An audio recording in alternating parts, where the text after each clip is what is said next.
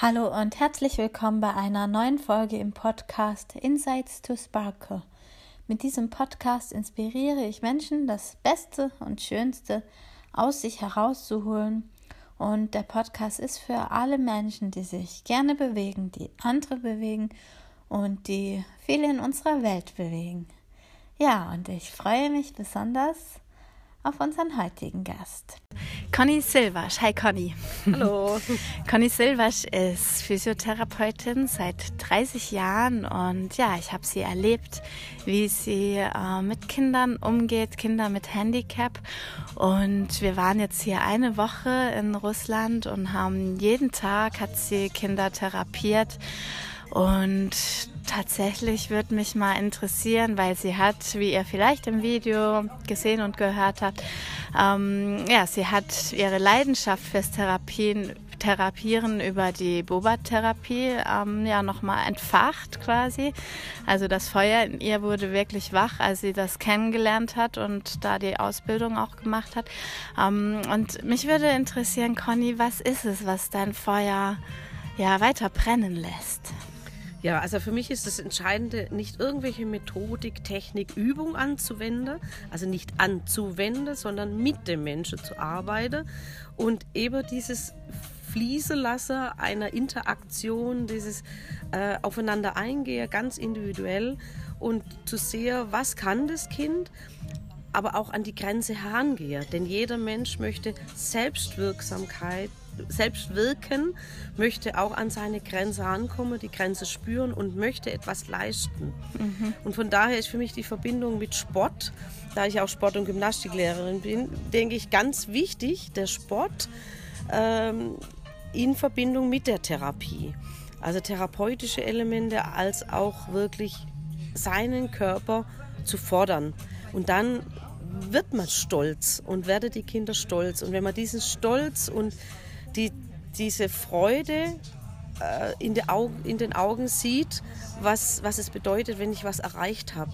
Mhm. Dann spielt das Handicap einfach keine Rolle mehr. Mhm. Und man freut sich über das, was man schafft. Mhm. So wie jeder Mensch etwas äh, erreichen möchte. Ja. Mhm. mhm. Und dieses Feuer hört nie auf, weil es immer wieder anders ist und immer wieder ähm, bei individuell verschieden ist. Mhm. Und Wichtig finde ich nur als äh, Therapeut, also als Arbeitender mit den Menschen, dass man sich genügend abgrenzt, dass man nicht die ganzen Schicksale, die man erlebt, die oft sehr massiv sind, dass man die verarbeiten kann, indem man das nicht zu nah an sich ranlässt und in jedem Schicksal zerfließt, mhm. denn dann kann ich nicht mehr helfen. Mhm.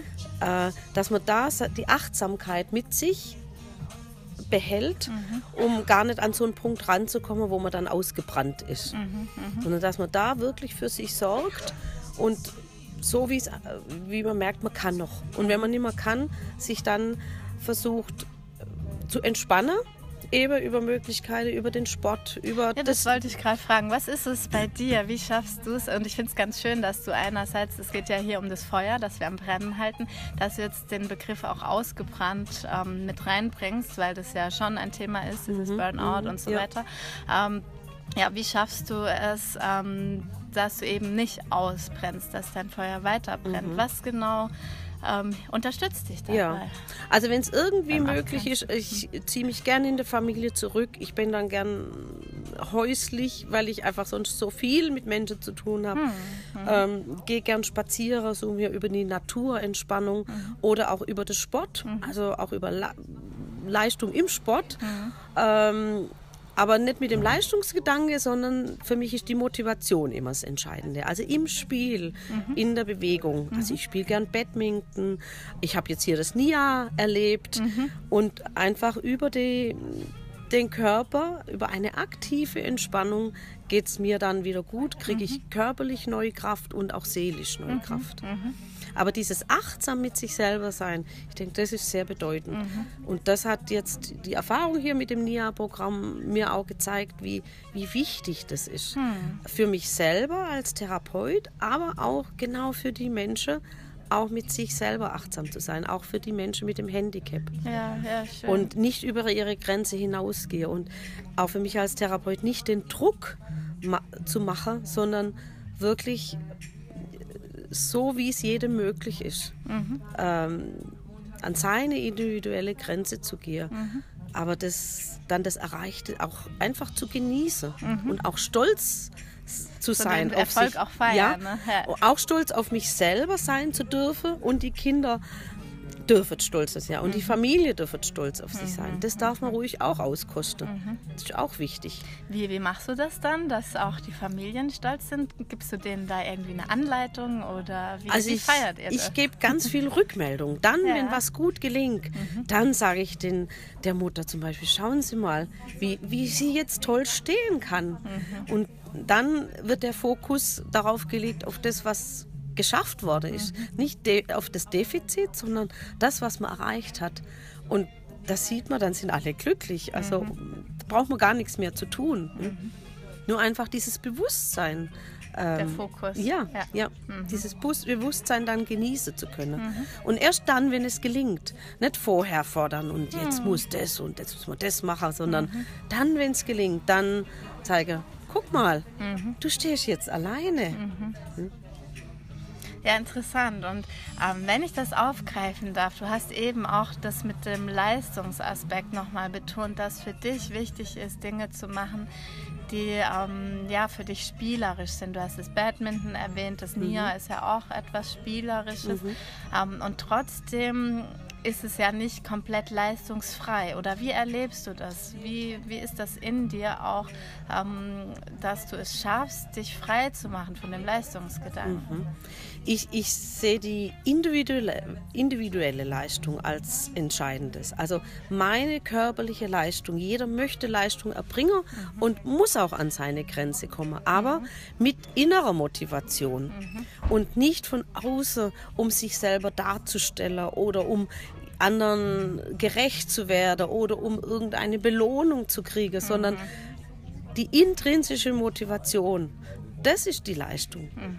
Aber auch da schon Leistung. Also nicht nur ja. Spiel und ja. ach ja, wir machen mal so ein bisschen, sondern ja, Selbstwirksamkeit über die eigene Leistung. Das macht stolz mhm. und das ist für mich das Entscheidende im mhm. Leben. Mhm. Und dann vielleicht auch morgen mehr zu bewirken als ja, heute. Ich möchte mich steigern. Ja. Jeder Mensch möchte ja. sich steigern, möchte sich verbessern. Aber nicht mit irgendeinem Druck. Ja, ja, ja, total ähm, schöner Aspekt, gerade weil ich das auch im NIA erlebe.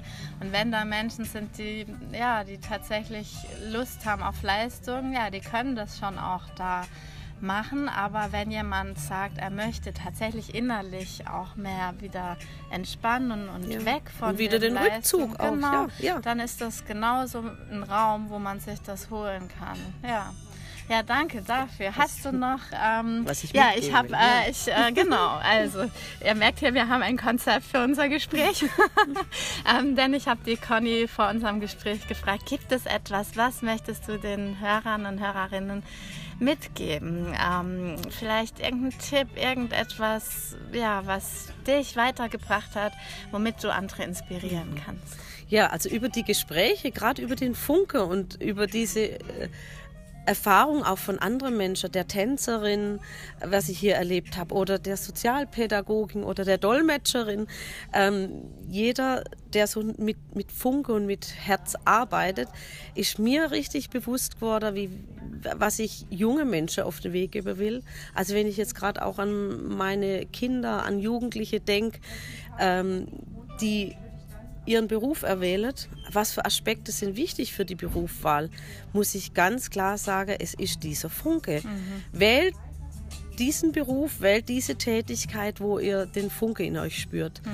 Das Geldverdienen ist eine Facette, die Arbeitsbedingungen sind eine Facette, aber entscheidend ist wirklich das, wofür ihr brennt. Mhm. Tut das im Leben, das im Leben, wofür ihr brennt.